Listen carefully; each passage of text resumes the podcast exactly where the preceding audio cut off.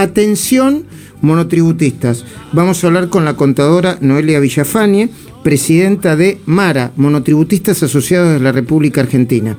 Algunos datos previos. En Argentina hay unos 3 millones y medio de monotributistas y en pandemia solo las categorías más bajas recibieron una ayuda, entre comillas, en forma de préstamos.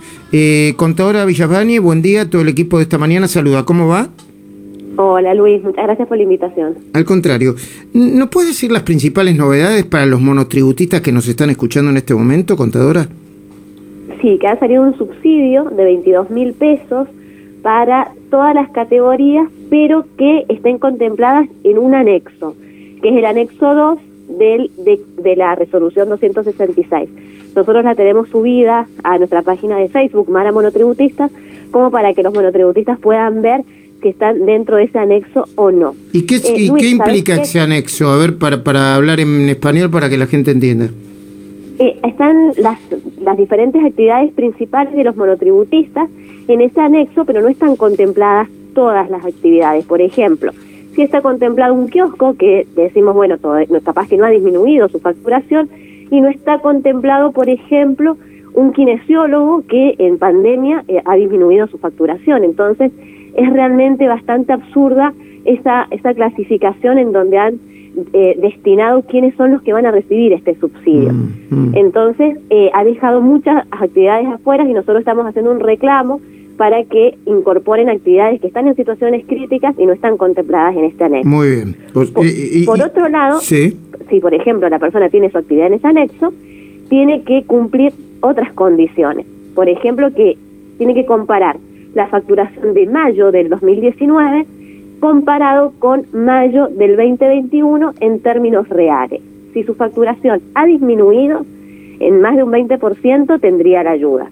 Mm. Pero además tiene que cumplir con otro requisito que es el que nosotros criticamos porque en una situación de pandemia donde el monotributista fue ayudado con este crédito que lo tiene que ir devolviendo y que no ha eh, retomado su actividad, entonces es medio difícil devolverlo, ha dejado de pagar el monotributo. Entonces el requisito que tiene es que en los últimos seis meses el monotributista tenga al menos dos pagos si su actividad fue antes de los últimos seis meses, si se, inició antes de los seis meses, y si fue posterior a estos seis meses, tiene que cumplir con un pago efectivo antes de la inscripción. ¿Hasta qué monto de sueldo no se paga impuestos a las ganancias? Hay que hacer un promedio anual y, el que esté debajo de 150 mil, de ese promedio anual no paga, ¿no? Claro, no paga. Ahora con esta modificación que me estás hablando, pero te termino como para que la gente sepa lo del subsidio. No es que cuando cumpla todas estas condiciones va a haber un cartel luminoso en la página de AFIP que diga inscríbase. No, está la, la pestaña bastante eh, oculta. Tienen que habilitar la pestaña administrador de relaciones, de ahí ir a habilitar la pestaña Repro 2. Esto es importante porque... eh, Repetime no cómo se llama la pestaña. La pestaña es, tenés que hacer estos pasos, ingresar con tu cuida y tu clave fiscal, ir a administrador de relaciones, de ahí ir a adherir servicio, luego eh, tenés que ir a la pestaña que dice AFIP, luego servicios interactivos y luego buscar la pestaña que dice Repro 2, que es el subsidio este para, que está bien. contemplado dentro- de este Repro 2, este subsidio para trabajadoras y trabajadores independientes. Hay muchos que tienen un desconocimiento y piensan que es Claro. para monotributistas que tienen empleados. No es así, es para el propio monotributista, que era lo que nosotros estábamos Con- reclamando. contadora, tengo pocos segundos, pero terminame de redondear la- la- eh, el tema de eh, cuándo, eh, cuándo se empieza a no pagar el impuesto a las ganancias.